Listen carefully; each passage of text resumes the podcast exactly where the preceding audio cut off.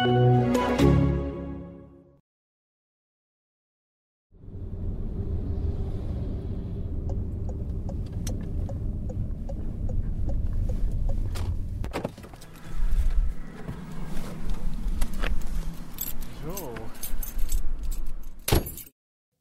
in Beckham.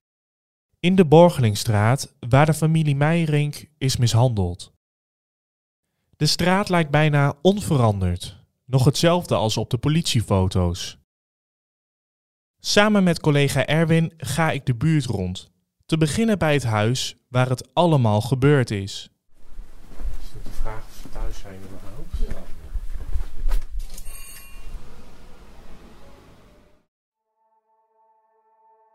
We staan voor de deur van het huis waar de Meijerings woonden. De garagedeur is inmiddels overgeschilderd, maar het blijft een luguber idee dat Alwi hier gevonden is. Na meerdere keren aanbellen doet er niemand open. En in de buurt rondvragen over de zaak blijkt geen succes. Ik kan jullie niet wijs Nee, maken nee. dat jullie blijkbaar zijn. Dus dan kan ik jullie helaas niet meer verder helpen. Wij wonen hier net toen. Dus hou je nou even op. Ik, maar ik zeg, wij weten er eigenlijk niks van. Ik eh, wil daar liever niet aan meewerken. Oké. Ja? Ik dat je het begrijpt. Mensen in de buurt weten niks of willen niet meewerken. Het bezoek aan Beckham levert niet veel op. Behalve één ding. Dat meteen opvalt als je de straat inloopt. Het huis waar Andreas verbleef en het huis waar de familie Meijering woonde lijken in de verste verte niet op elkaar. Als je hier al eens geweest bent, is het bijna onmogelijk om je te vergissen. En precies dat is het verweer van Michel B., die twee keer verdachte is geweest in deze zaak.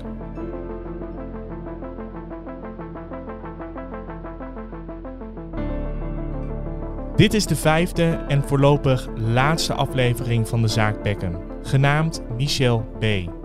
Mijn naam is Ramon Kunst en voor Tubantia onderzoek ik deze zaak.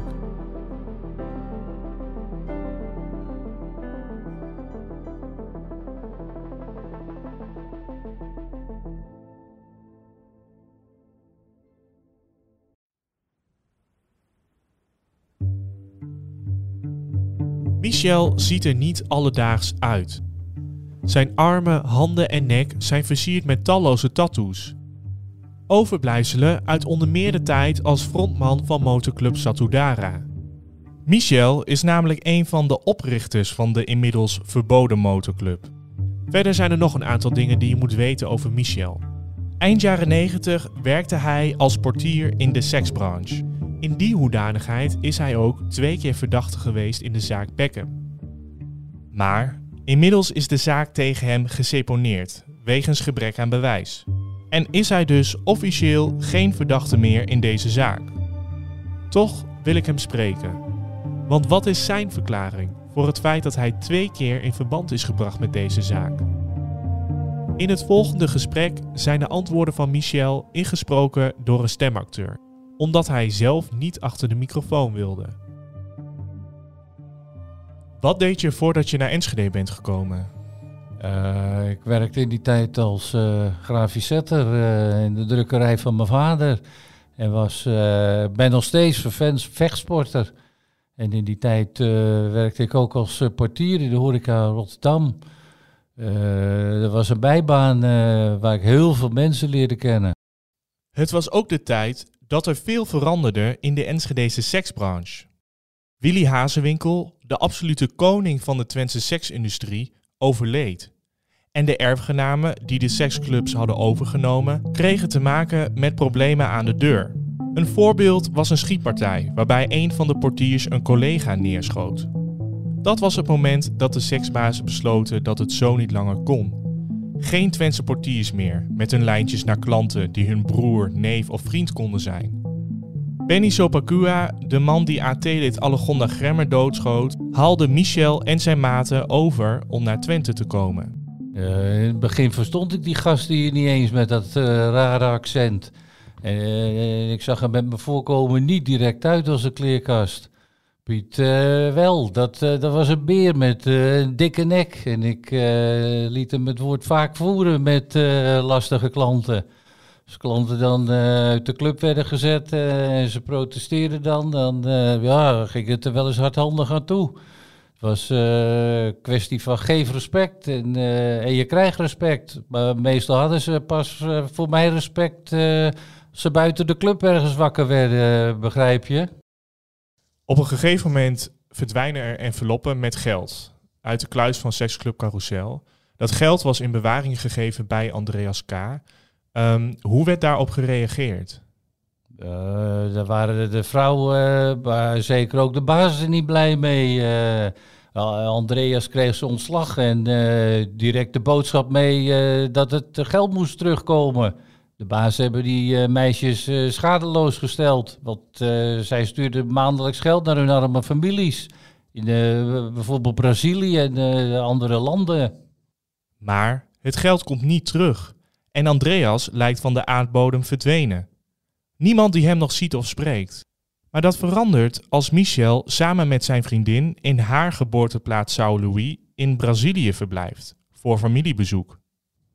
Ik had al eh, de hele tijd niet meer aan Andreas en het geld gedacht. En eh, ineens zie ik hem daar bij een bushalte zitten. Dus ik loop naar hem toe en ik zie hem in eerste instantie schrikken. We raken aan de praat en eh, ik vraag hem eh, hoe zit dat nu met dat geld? En, en dat de bazen dat terug willen. En hij, eh, hij verzekert me dat het helemaal goed komt. Hij was bezig met zaken en die leverde zoveel geld op dat hij meteen kon terugbetalen als, als hij terug is in Nederland. Maar daarna bleef het stil. Totdat Michel op een gegeven moment hoort dat Andreas al lang weer terug is in Nederland. Nou, eh, ik wist wel waar hij woonde, dus ik ben op eh 10 augustus 1997 door een van de chauffeurs naar Beckham gebracht. En eh Sjaak zou ook die kant op komen en dan eh, zouden we het geld incasseren, zoals eh, Andreas meerdere keren beloofd had. Michel gaat samen met Sjaak Schipper, een van de seksbazen, naar Beckham. Ik had al een tijdje buiten voor de deur gestaan en eh, blijkbaar rookte er iemand uit de buurt onraad. Dus eh, die had de politie gebeld. En er kwamen twee agenten uit de auto en die vroegen me wat ik daar deed. Nou, ik vertelde dat ik eh, stond te wachten op een vriend en ik, ik heb mijn idee laten zien. En nadat ze mijn gegevens hadden genoteerd, reden ze weer weg. En werd ik binnengelaten door die vriendin van Andreas. Die, die kwam zelf tien minuten later binnen. En op een gegeven moment eh, kwam Andreas ook thuis. Wat heeft hij tegen jullie gezegd? Nou, hij, eh, hij beweerde dat eh, hij nog geld te goed had van een man in Enschede. En dat, dat het dan zo geregeld zou zijn. En ja, dat toen ik voorstelde om dat geld dan maar direct te gaan halen, begon hij al tegen te sputteren. Tegen zijn wil wordt Andreas door Michel in de auto gezet, waar op dat moment Sjaak en de vriendin van Sjaak zitten. Het viertal rijdt naar Enschede, naar de man van wie Andreas zegt nog geld te krijgen. Maar als ze daar aankomen, blijkt Andreas te hebben gelogen. En de, de man in kwestie gaf te kennen helemaal niets met Andreas te maken willen hebben. En eh, dat hij helemaal geen geld eh, van hem te goed had. Ja, dat was dus de derde keer dat Andreas de boel beluisterd had. Ja, toen ik hem in elkaar gebeukt en ergens onderweg uit de auto geflikkerd. Nadat Andreas een pak slaag had gekregen, rijden Michel en Sjaak terug naar Beckham. Want nadat Michel eerder op de avond gecontroleerd werd door de politie, heeft hij snel een vuurwapen in de bosjes verstopt. Dat wapen moest weer worden opgehaald. Later die nacht worden Michel, Sjaak en de vriendin van Sjaak aangehouden door de politie. Maar ze staan na drie dagen alweer buiten, omdat Andreas weigerde aangifte te doen. Tot de mishandeling op het gezin Meijerink. Daarna doet Andreas wel aangifte.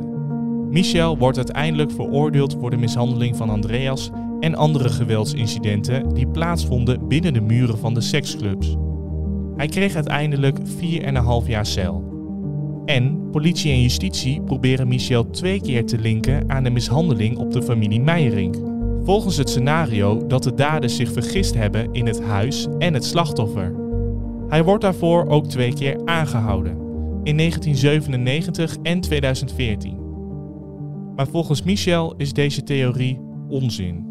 Ik ken die hele familie niet. Ik heb eh, net als ieder ander uit de media moeten lezen dat hij en zijn vrouw waren mishandeld.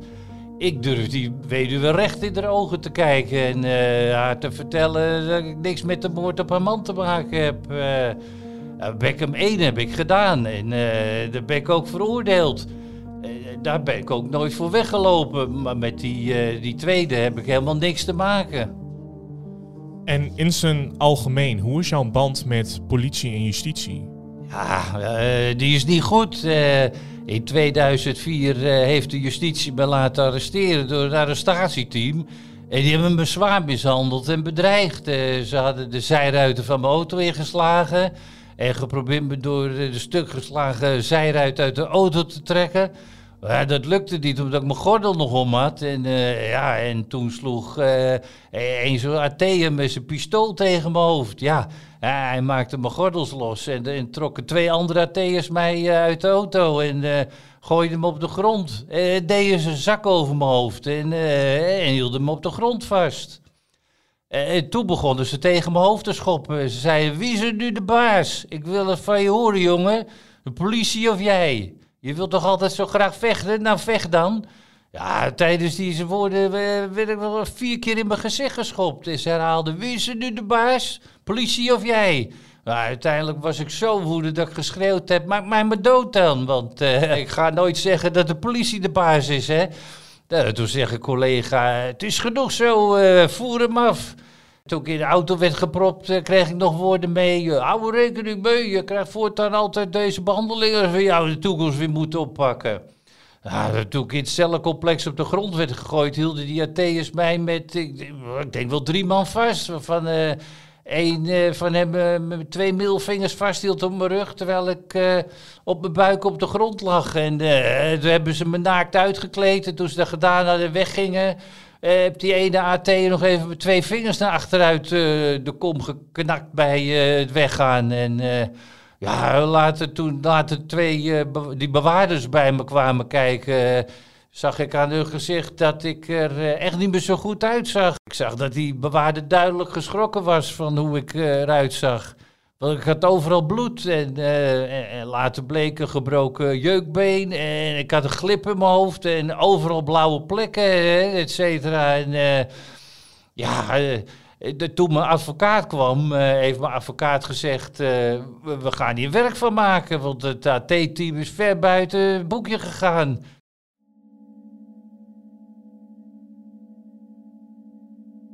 Ja, lang verhaal kort. Er kwam een zogenaamd uh, neutraal onafhankelijk onderzoek uh, van de Rijksrecherche naar uh, wat, wat, het AT-team mij had gedaan. En, de uitkomst was dat het AT-team geen buitensporig geweld had gebruikt en naar behoren had behandeld. Ja, u begrijpt wel dat ik die van, vanaf die tijd de justitie dus totaal wantrouw. Op een gegeven moment is er een aantal mensen die belastend over jou verklaren. Uh, denk je dat zij een belang hebben om jou achter de tralies te krijgen? Ja, ja en, uh, en politie en justitie uh, zijn er al jaren meegegaan en hebben zich door de tunnelvisie laten leiden om mij te haten. ze willen mij offeren. In 2014 word je wel weer aangehouden voor deze zaak. hoe is dat in zijn werk gegaan? Ja, er uh, staan ineens twee bewaarders en twee agenten. En die vertellen me dat ik ben aangehouden voor Beckham 2. Op basis van betrouwbare en zeer belangrijke informatie. Volgens de advocaat van Michel, Karin Blonk, waren het verklaringen die gestoeld waren op van horen zeggen, aantoonbare leugens van tegenstanders en labiele mensen die de 15.000 euro beloning, die inmiddels door het OM was uitgeloofd, wel heel goed konden gebruiken. Tijdens een raadkamerzitting over de zaak worden er twee getuigen verhoord. Na het verhoor ziet officier van justitie Aiden van Veen in dat hun verklaringen niks waard zijn. Hij vraagt om het opheffen van de voorlopige hechtenis. Michel kwam dus weer vrij en werd niet vervolgd voor Beckham. Dus jij zegt, ik heb er niks mee te maken en ben daar ook niet geweest op 23 augustus 1997. Heb je dan wel een idee welke personen er wel achter zouden kunnen zitten? Ja, eh, voor mij net als voor jullie speculeren, eh, daar doe ik liever niet aan mee, want dan ben ik geen haar beter dan de politie, hè. Ik heb echt geen idee of de bazen later een andere opdrachten hebben gegeven, de klus tegen Andreas alsnog af te maken. Eh, wie zal het zeggen? Maar alle jongens met wie ik gewerkt heb in de clubs, die kenden Andreas. Eh, die zouden zich, eh, ja, net als ik, nooit vergissen in het gezicht. Dus dat lijkt mij uitgesloten. Kijk, ik ben geen heilige, hè? zeker niet. Ik heb voor de zaken waarvoor ik veroordeeld ben altijd mijn verantwoordelijkheid genomen en mijn straf uitgezeten. Maar na 25 jaar onterecht vingerwijzen van politie en justitie en eh, alle ellende die mij het ook heeft opgeleverd, ja, is het nu wel genoeg geweest. Volgens Michel kan hij zich niet vergist hebben. Hij kende het huis en de persoon. Of hij erbij betrokken is geweest, weet ik niet. Maar het lijkt me in ieder geval vrij onlogisch om je te vergissen in het huis en de persoon. Zeker als je twee weken daarvoor er al eens geweest bent. Maar wat is er dan wel gebeurd? Wie zijn er op 23 augustus 1997 in het huis van het gezin Meijering geweest? Tijdens het maken van deze podcast heb ik alleen maar meer vragen gekregen dan antwoorden. Inmiddels snap ik de frustratie van politie en justitie. Bij iedere verklaring, verhaal of gerucht ontbreekt het sluitende bewijs. Komt een mishandeling uit de hoek van de seksbranche? Misschien. Maar eigenlijk is dat helemaal niet zeker. Net zoals over de avond zelf weten we vrij weinig. De oplossing van deze zaak valt of staat met mensen die gaan praten. Ik weet niet wat er die avond gebeurd is, maar jij misschien wel. En als je iets weet, dan is het belangrijk om te gaan praten. Dat kan met ons, de Twentse Courant Tubantia, of met de politie. Na 25 jaar is het hoog tijd dat er duidelijkheid komt in deze zaak. Voor deze serie hebben we ook Trudy Meijering benaderd. Zij wilde niet meewerken aan deze podcast, maar vond wel dat we ermee door moesten gaan. Hetzelfde geldt voor haar kinderen. Dit was de vijfde en voorlopig laatste aflevering van de Zaak Bekken. Ik wil je bedanken voor het luisteren naar deze podcast. En ook wil ik mijn collega's Erwin Waanders en Maarten Schoon en alle gasten bedanken voor het meewerken aan deze serie.